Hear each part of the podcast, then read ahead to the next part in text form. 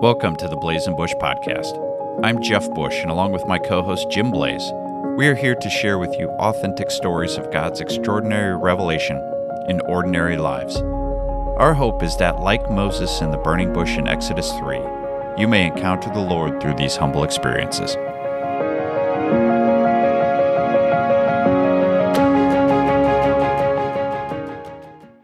Welcome to the podcast. Our guest today is someone who we've been talking to for quite a while about coming on the show.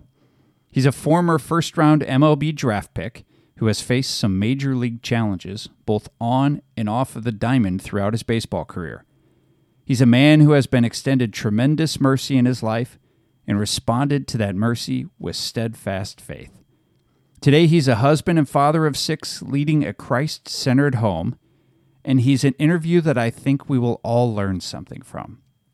So, without further ado, we want to welcome our guest to the podcast, Mr. Bobby Keppel.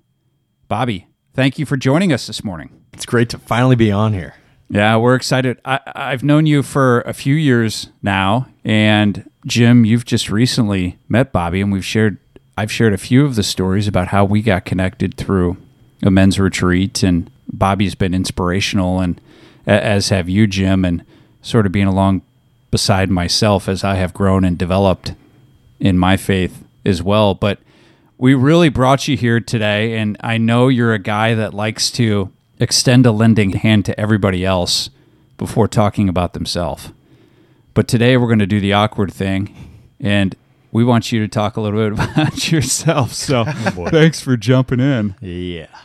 Tell us tell us a little bit because I don't know this side of you. What what was your faith journey like growing up? What was the presence of the Lord in your family as a child? What was the influence of, of your parents and siblings? Tell All us right. a little bit about that journey. Let's take us back to Chesterfield, Incarnate Word. I grew up in Incarnate Word. I have uh, three sisters, two loving parents, still married. Uh, I believe that's a big part of where I'm at now is just seeing the love of the parents. But I was in what I would say is a typical raising a Catholic family where you know we we went to Sunday mass. It was pretty much a given. But in reality, they would my parents would admit this. There was little catechesis at the home. The love that was shown is probably as good as it would be. But our our house was a typical home of TV, sports, and then hey, rush and let's get to mass. We had our pew at Incarnate Word. Typically, the, recall was back when it was 9 a.m. mass and that you just did it. I was the altar boy growing up. But a lot of this stuff you did because, I don't know, that's what you're supposed to do. That's where I was at a long, long way in. The first exposure I had to kind of making it my own was a Luke 18 retreat, which, if I recall, that's through Life Teen, eighth grade. It was a confirmation retreat. And my sisters were two years ahead. I have two sisters that are older, one that's younger, and they had been through Life Teen their, their summer summer programs and evenings, uh, Life Teen Mass at 6 p.m. But I, this is my first time. I'm on the Life Teen retreat, and your first time you get to sit up with the the kids in front. And I went to the Life Night and went through it all. And I was like, man, this was a great weekend, great retreat. And then Steve Allgaier, I have to give him his props here. I mean, he he singled me out. He called me by name. and said, Bobby Keppel, it's so good to have you here tonight. And uh, I've heard, you know, been watching you. Your sisters wanted you to be here. So good to have you. And when you got your name called, that means something. And that that triggered my heart to go, man, there's something more here. But really, I was an, a jock. I was an athlete. I played baseball and basketball and soccer. Got into high school, and I was a baseball and basketball player. That's what I did. I, I was varsity four years for baseball, three years in basketball, won two state championships. My life revolved around sports in high school for sure. Yeah, which can oftentimes get in the way, especially sure. in the teenage years of how it is that you are prioritizing your life. And as a competitive golfer, myself growing up, I didn't think of golf as an idol. But reflecting back on it, I certainly do feel as if there was an idolic component to it. Is that how you would classify sports, or did you have was there balance? No, there was zero balance. I mean, that baseball sports was my identity. I mean, when when people saw me, they're like, "Oh yeah, that's that's Bobby Keppel." You know, I was a starting point guard, pitcher, uh, kind of a center of attention in two positions. I believe my sisters and my family helped me stay grounded. I, I really wasn't a partying type guy. I, I, was so focused on sports. That's where I wanted to be. All my energy was there.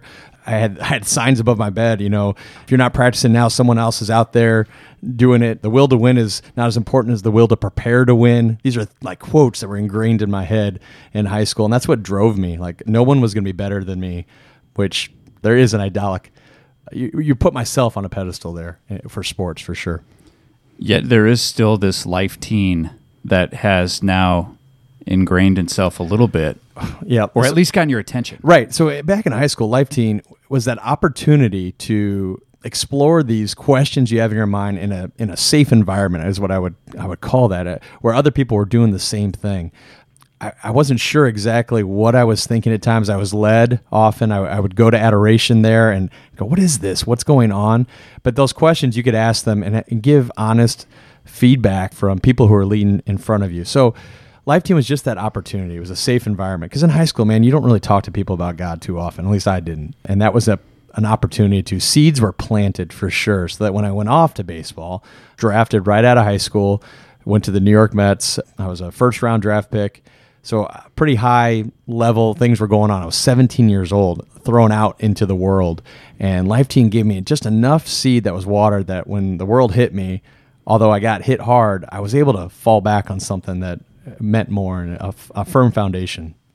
That's really encouraging, actually. I I love to hear you say that because having been on the other side of that, having been on the organizational side, and you are scattering the seeds with the teens or with the youth, you don't always see it take root, and it takes a lot of patience, and you you begin to question your effectiveness. And so it's it's really encouraging.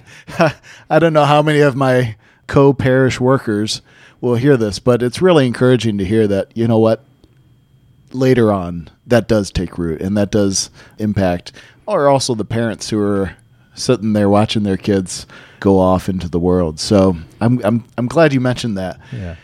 I, I'm also curious about that. I'd, I'd love to hear your thoughts on looking back at your experience growing up.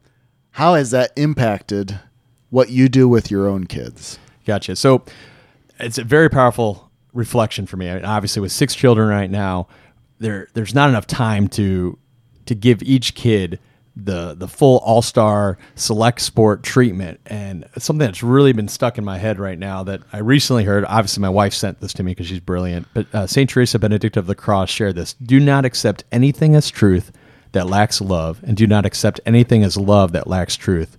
One without the other is a destructive lie. It's bears repeating. Do not accept anything as truth that lacks love, and do not accept anything as love that lacks truth.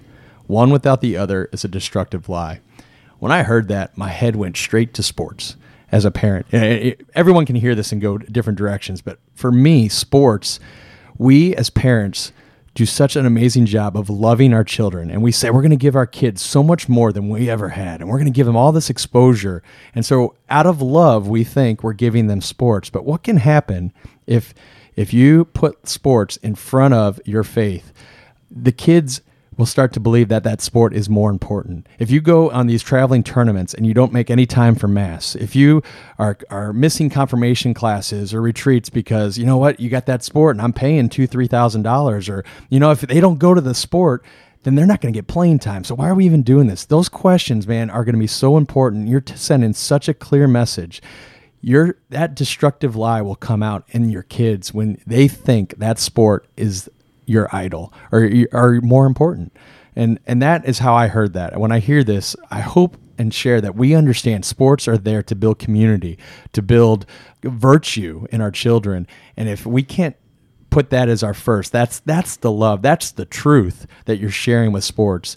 If they're a, a professional athlete, if they have that gift inside them, that will come out if it needs to uh, that's just something that's how I look at it. And with my kids, we're, we're in sports, we're in CYC sports right now. I do have a child right now that at an early age is showing some pretty impressive athletic ability against his peers. And I, I'm open to the idea that he might grow, but I do know he's called to something even greater than professional sports. Yeah, that's awesome. That's a great answer.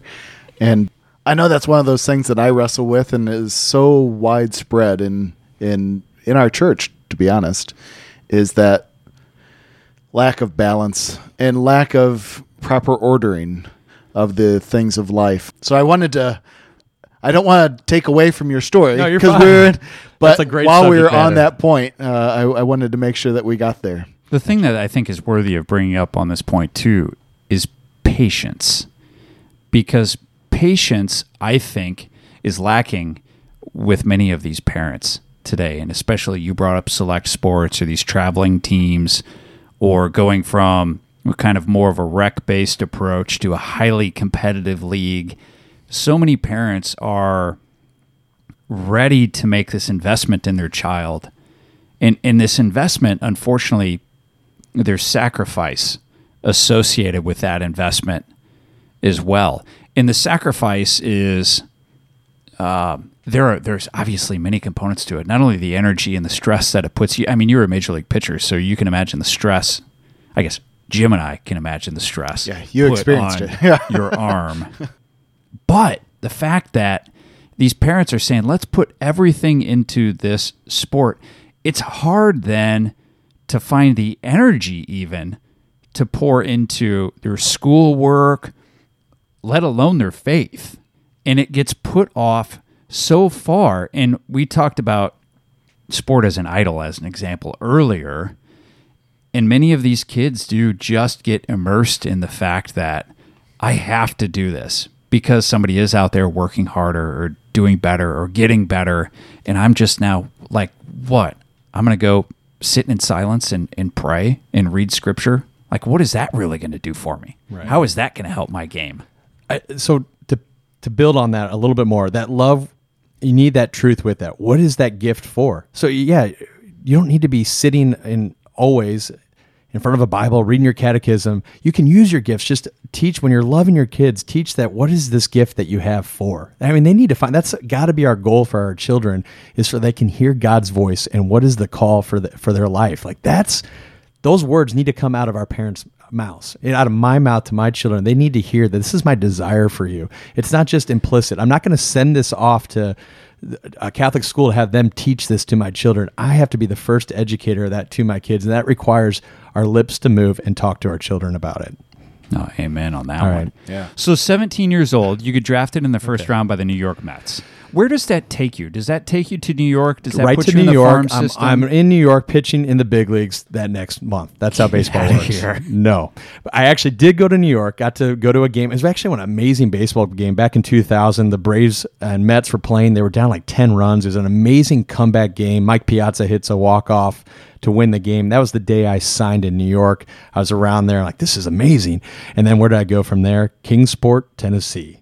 That's where I spent my summer for two and a half months. Kingsport, Tennessee. And I, I got there, and right as I showed up in, in the clubhouse, on comes the Latin bus. I mean, these guys, had to be 13 guys from the Dominican Republic, and half my team was there. I learned Spanish pretty quickly, had to deal with men in a locker room. Like, there's a lot of exposure for me as a 17 year old boy. Uh, that's what I was, as a 17 year old boy. so are you a commodity at this point? Oh yeah, you got a number, man. Your number on the back. You're a right-handed pitcher, sinker slider guy. I'm just I'm one of 65 draft picks that year. I just happen to be the one of the first, and yeah, there's a lot of us. What is your mentality? Your mentality then is, and this is it's preached to you even in baseball. You're your own CEO of your own company. Do the best you can, and if the Mets don't want you, another team's going to hire you. That's basically what you are. So your trade, your trade bait at any time. You're taught to give the best effort you have, let the process fall, and if you're good enough, you're going to make it to the big leagues. That's what's preached to you. We hear things, Jim, like you, you're the CEO, the ball's in your hand as a pitcher. It really does scream, hey, you're in charge of this thing. It's because of you and you and you and hmm. you. And I understand that from an athlete's standpoint. Where's God's hand? Yeah, we're going to get there right quickly. there. So, right there, when you're getting that preached at you, God has become just another periphery item. If anything, my life's too busy. I, I'll get to you, God, when I have time. But right now, I don't have that. I got to focus on my career. So, early on in baseball, although there's a lot of time in the outfield to chat and talk and, and have questions, I really didn't even have it wasn't even on my radar. If if I was doing anything as well, they have FCA or it wasn't FCA, it was called uh, Chapel, and we would do that on uh, Saturdays or Sundays. Which was rather anti-Catholic at the time because basically they had you sign something that said, "Hey, these 66 books of the Bible are all the truth." I'm like, "66?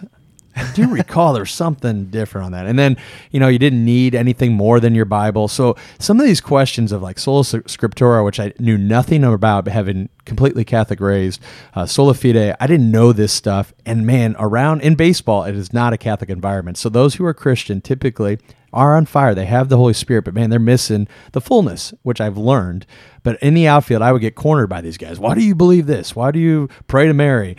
Why do you have to go and talk to a priest for confess sins? And those questions just for me at the time was like what an opportunity to learn. And I my my friends I had, uh, there's a guy, his name's Mark Hart. He's relatively prop- popular, but back when we were younger, most people didn't know who Mark Hart was. He was just a life teen friend of Steve Allgaier. And I used to call him up and say, Mark, how do I answer this question? And he say, Bobby, just know that you have 2,000 years of foundation under your. If you can't figure out the answer, you can look it up. There's someone smarter out there for you.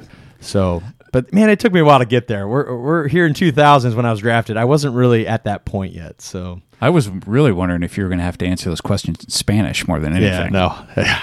I wish I could do that now. You know, I, I'm reading a book right now, and it's called The Time for God by Jacques Philippe. I don't know yes. if you guys have read this before, I literally was reading this paragraph last night, but he talks. This book is basically about mental prayer, and he's speaking in the book about making time for prayer. And you bring up, I don't have, I don't have time for this, but it.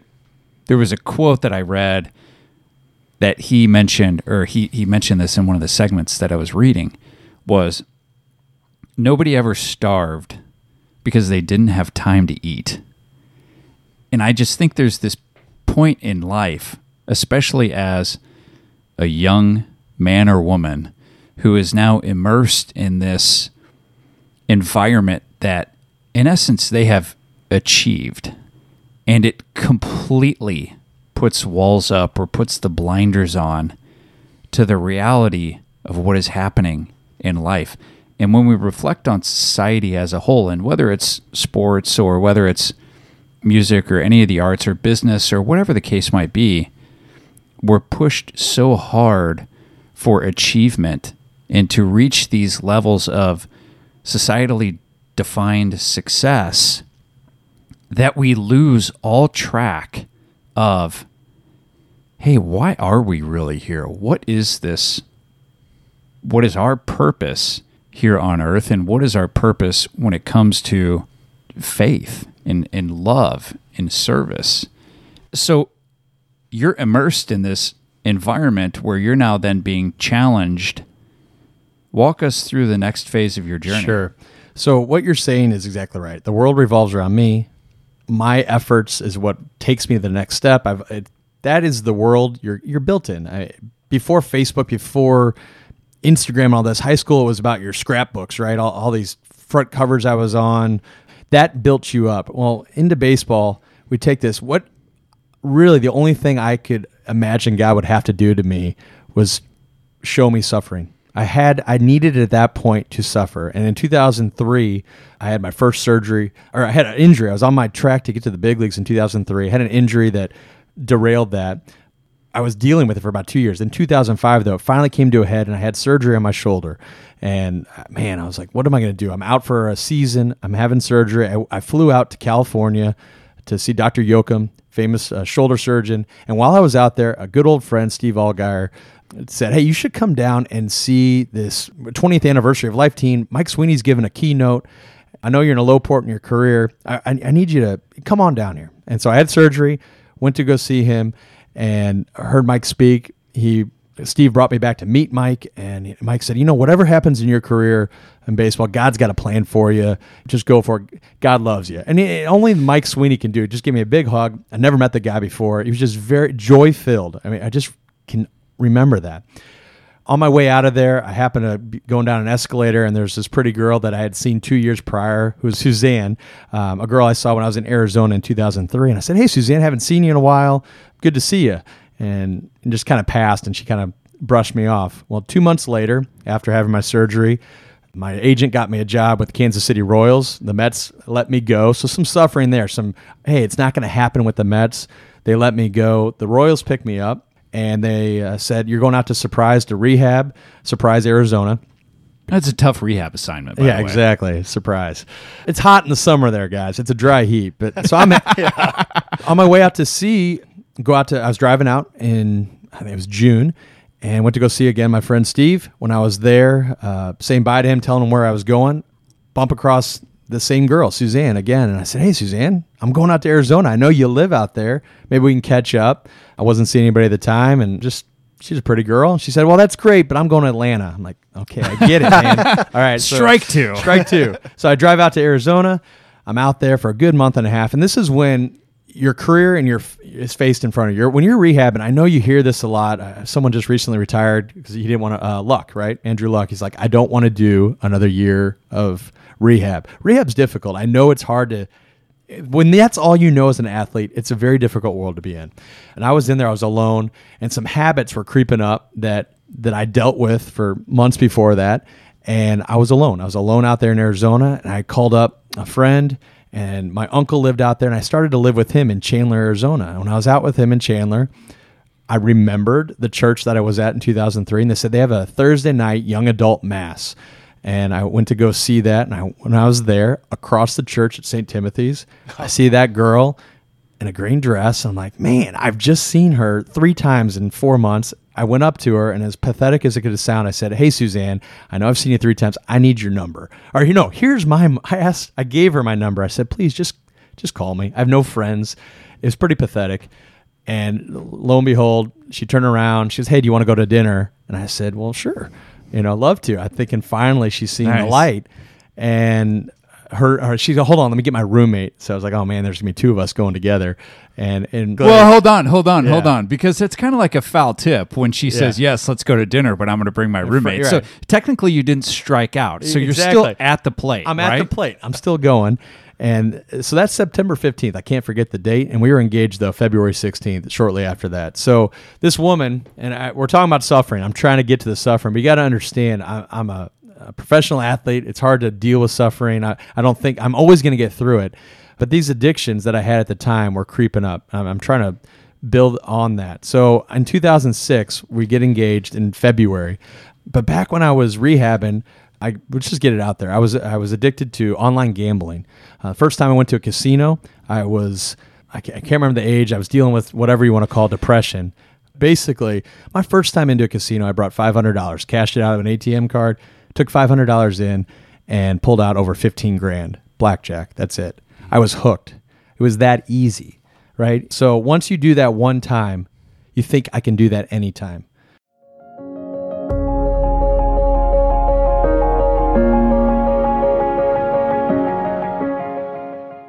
Hey, it's Jim again.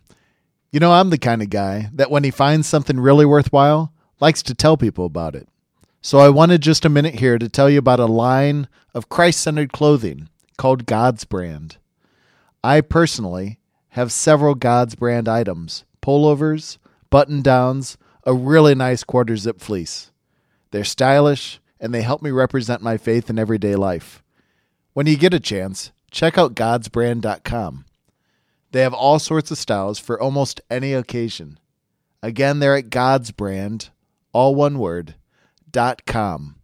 Check it out. You'll be glad you did.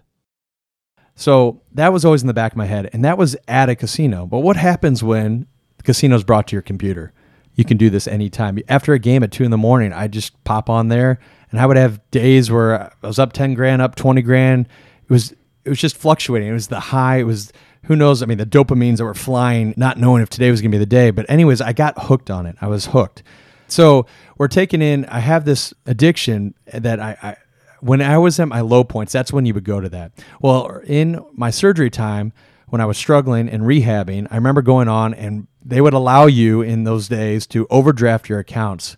And I remember going, man, if I just doubled down, you know, roulette, whatever I was doing, if you could just double down, I could catch up. And I remember waking up one day with all this red in my account. I, it was over five, six grand that I had overdrafted. And I go, man, what do I do? Called up my agent.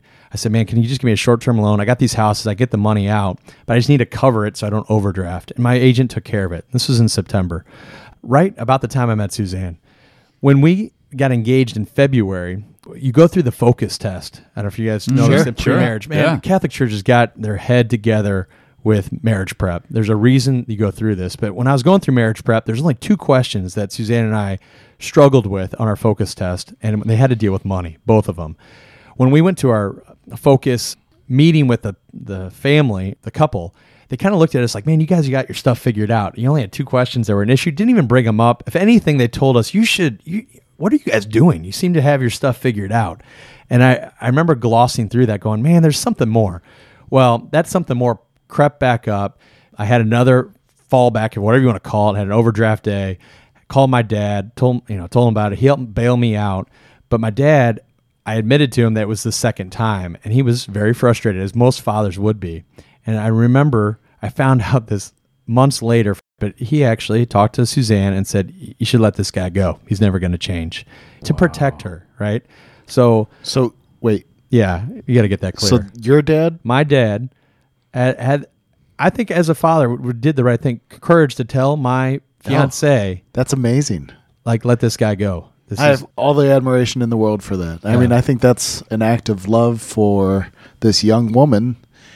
Just to point out, you know what? There's there is a struggle here, and you need to be walking into this with eyes wide open, and and really, it's for your best interest as well. You don't want to have surprises in marriage. Right. I mean, you just know that. And obviously, you know that now. But wow, that's Yeah. a, that's impressive. So, so that happens, and I didn't know that he had said that to her, my father. But I told Susie, "Hey, it's never going to happen again. Yeah, it happened once before. We're good. I got this covered. I mean, we're in the we're starting marriage prep. I said, it sure, the cat's out of the bag. It won't happen again.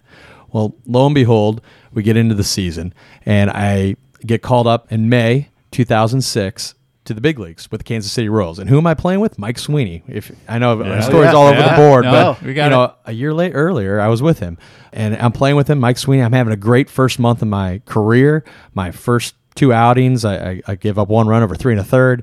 I did so well in the first two outings that the third outing, like you're going to be a starter. Actually, one of our starting pitchers got in a fight with uh, a guy in the clubhouse because we were on the Kansas City Royals 2006. Look it up. we were not good. All right.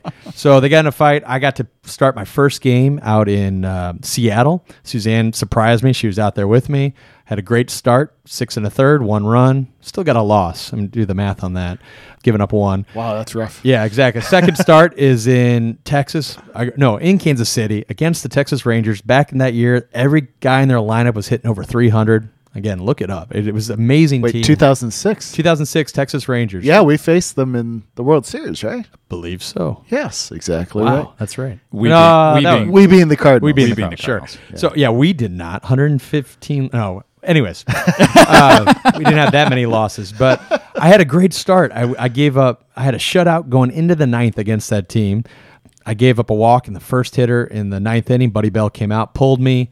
We were up two nothing. We ended up losing the game. Go figure. Oh, right, but that was your homecoming that day with all the people around. Yeah. All right. Fast forward a little bit. Four starts later, I'm in St. Louis just after Cincinnati. My start in Cincinnati, I gave up a home run to Ken Griffey Jr. His 552nd home run. It was the third home run of the game. Cincinnati's a very difficult place to pitch. A lot of home runs. Oh yeah. I get to St. Louis and there's no room for me at the hotel. And I, you go, something's going on. We show up at the West End across from the park, and I don't have a room. Ah. like, what's going to happen tomorrow? My first game in St. Louis. This is low point. All right. Cue drum roll here. But so I get to the park the next day. I get sent out, go back down to AAA. I'm on the worst team in baseball. Confidence is lowest point. Right back into the you face that that dilemma. What how can I control my life? I was just around guys who were making 300, 400,000 dollars every 2 weeks. I saw these paychecks and I'm going back to a thousand bucks a month in, in AAA.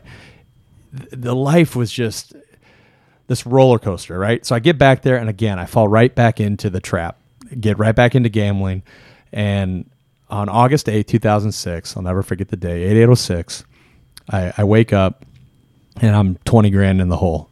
And not only did I try to cover it, I took all the money from our savings from our wedding and basically stole all our money. My fiance, Suzanne, was going to wake up the next morning and see no money in her account. I immediately called Steve. I said, Steve, I've lost her.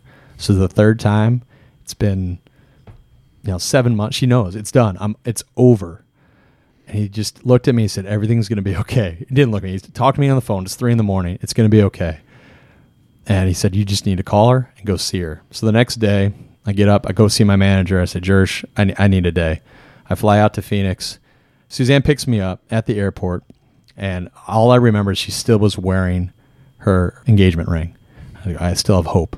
She took me straight to the same adoration chapel I'd been before at St. Timothy's and was just silent in there. It was silent. It was that silent, that, that awkward silence. She took me from the adoration chapel back to her apartment, got out a yellow pad, and said, Give me everything. I'm tired of your A game. I want to know everything. And I, that moment, one, I, I knew I had a chance of like just sharing my heart. That's all. I, I wasn't worried about. She goes, the wedding's off. you know, we're supposed to get married uh, eight eight oh six. We're supposed to get married December sixteenth. We're four months out from our wedding. She goes, the wedding's off, but I want to know you. And little did I know, Steve had talked to her after because Steve worked with Suzanne through Life Teen. Suzanne was a camp director for Life Teen, and that whole summer while she was running camps, their whole theme was mercy. And I remember her telling Steve, How can I tell these teens and preach mercy to these kids and not take the time to, to have mercy on Bobby? And the mercy she showed me was we're going to go through this and walk together and see if we're really truly called to the sacrament of matrimony. And that moment, it changed my life. I mean, if you think about it, when you're extending mercy like that from someone that's not your parents, it's not someone that has to do it, that freely gives you that mercy, my life was changed from that moment. From that moment, I've never gambled again, and I was able to see with new eyes. So, you got to know like when i'm pre when i what i'm sharing right now there's a long track record of growth that's happening because it wasn't overnight that I've become where I'm now. But that was a catalyst. That suffering right there was a catalyst to open my eyes to what God had in store for me. You know, Jim, I'm listening to Bobby talk about this mercy that's been extended, and you think about Suzanne's love for you through and through, and you think about how God extends his hand to his children. And there's nothing that we could have done in the past that causes him not to love us more than we can possibly fathom. I have to. I, I, I've been reflecting on this, and I have to say, Suzanne was already in this deep relationship with the Lord. And she clearly had this life of prayer, of formation. She'd been walking with the Lord a long time. And it's because of that that she could enter into a situation and love the way that the Lord loves. I've not met her. And and yet I see this in your story. And I think that's what that's sort of the lesson that's popping out in my mind. When we release this, the week prior we'll have released Tom and Jan's story. And it's the same theme where they enter into this moment of trial and it's because they've been so faithful and walking with the Lord for so long that they're able to respond to it, in their case, with peace, even with joy in the midst of the of the challenge.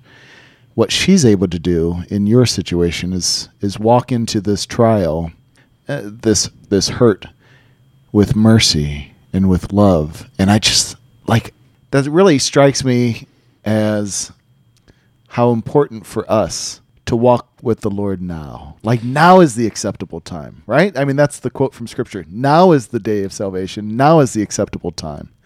This is our moment to be with the Lord and be transformed by his love into people who can love like that.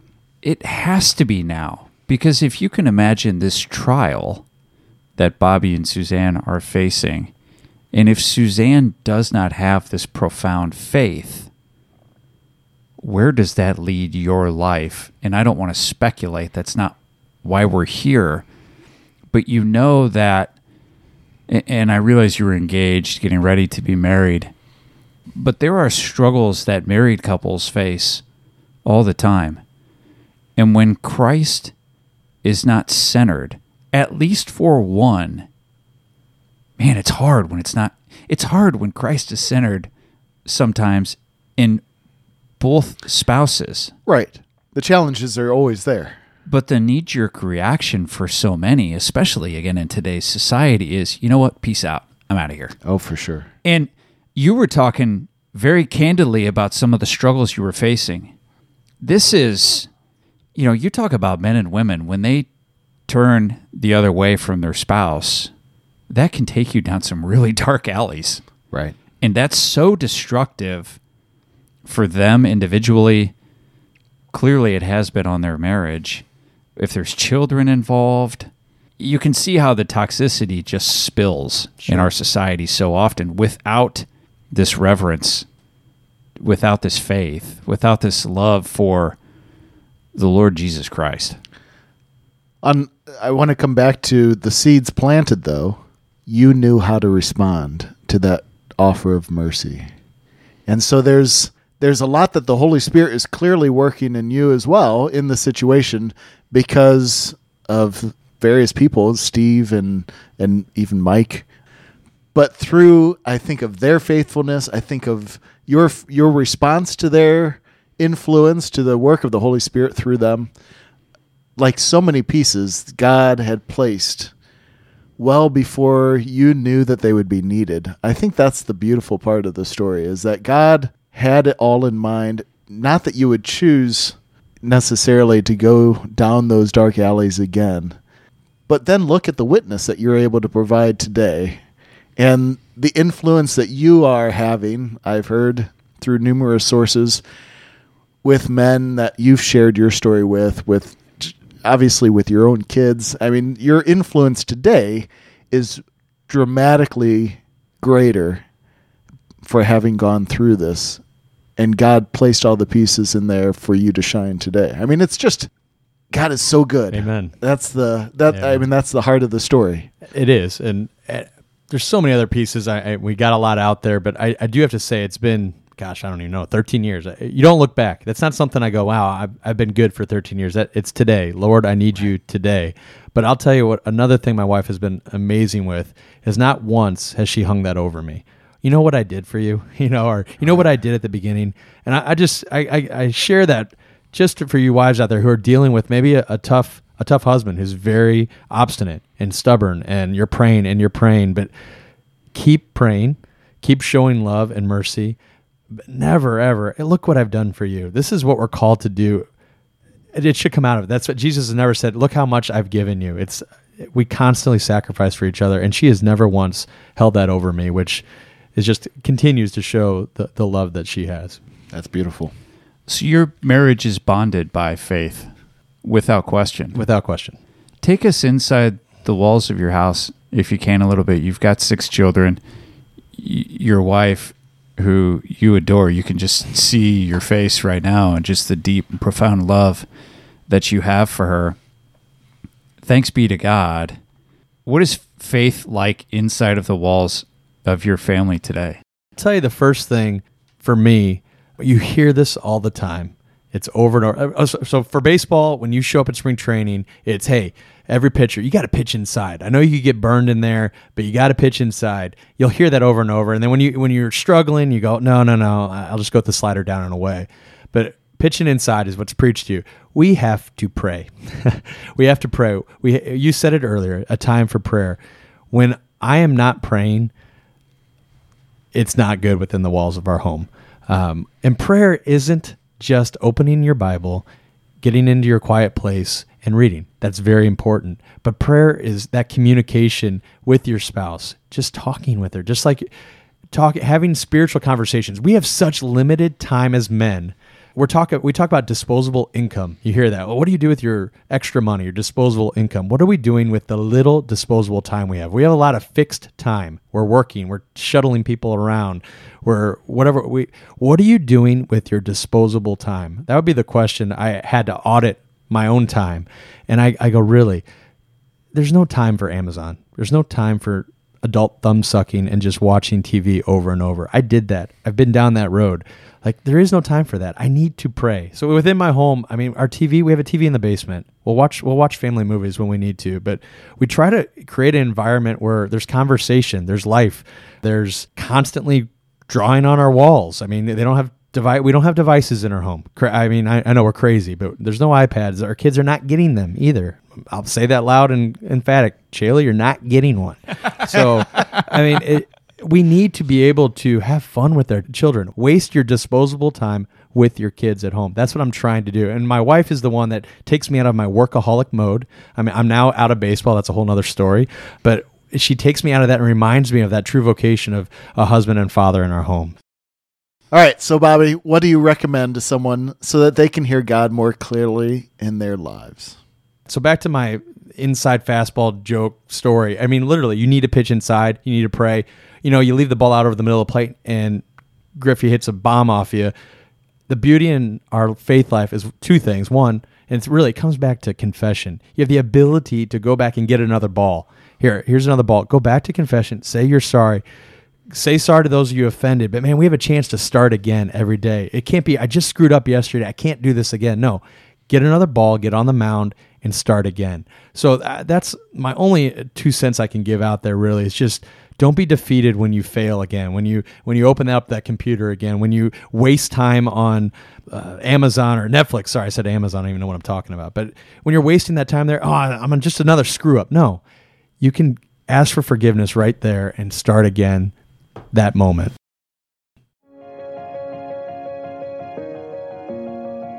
Thank you for listening to this episode of the Blazing Bush podcast. Be sure and check out our website at blazingbush.com, as well as follow and like Blazing Bush on Instagram and Facebook. Until next time, God bless.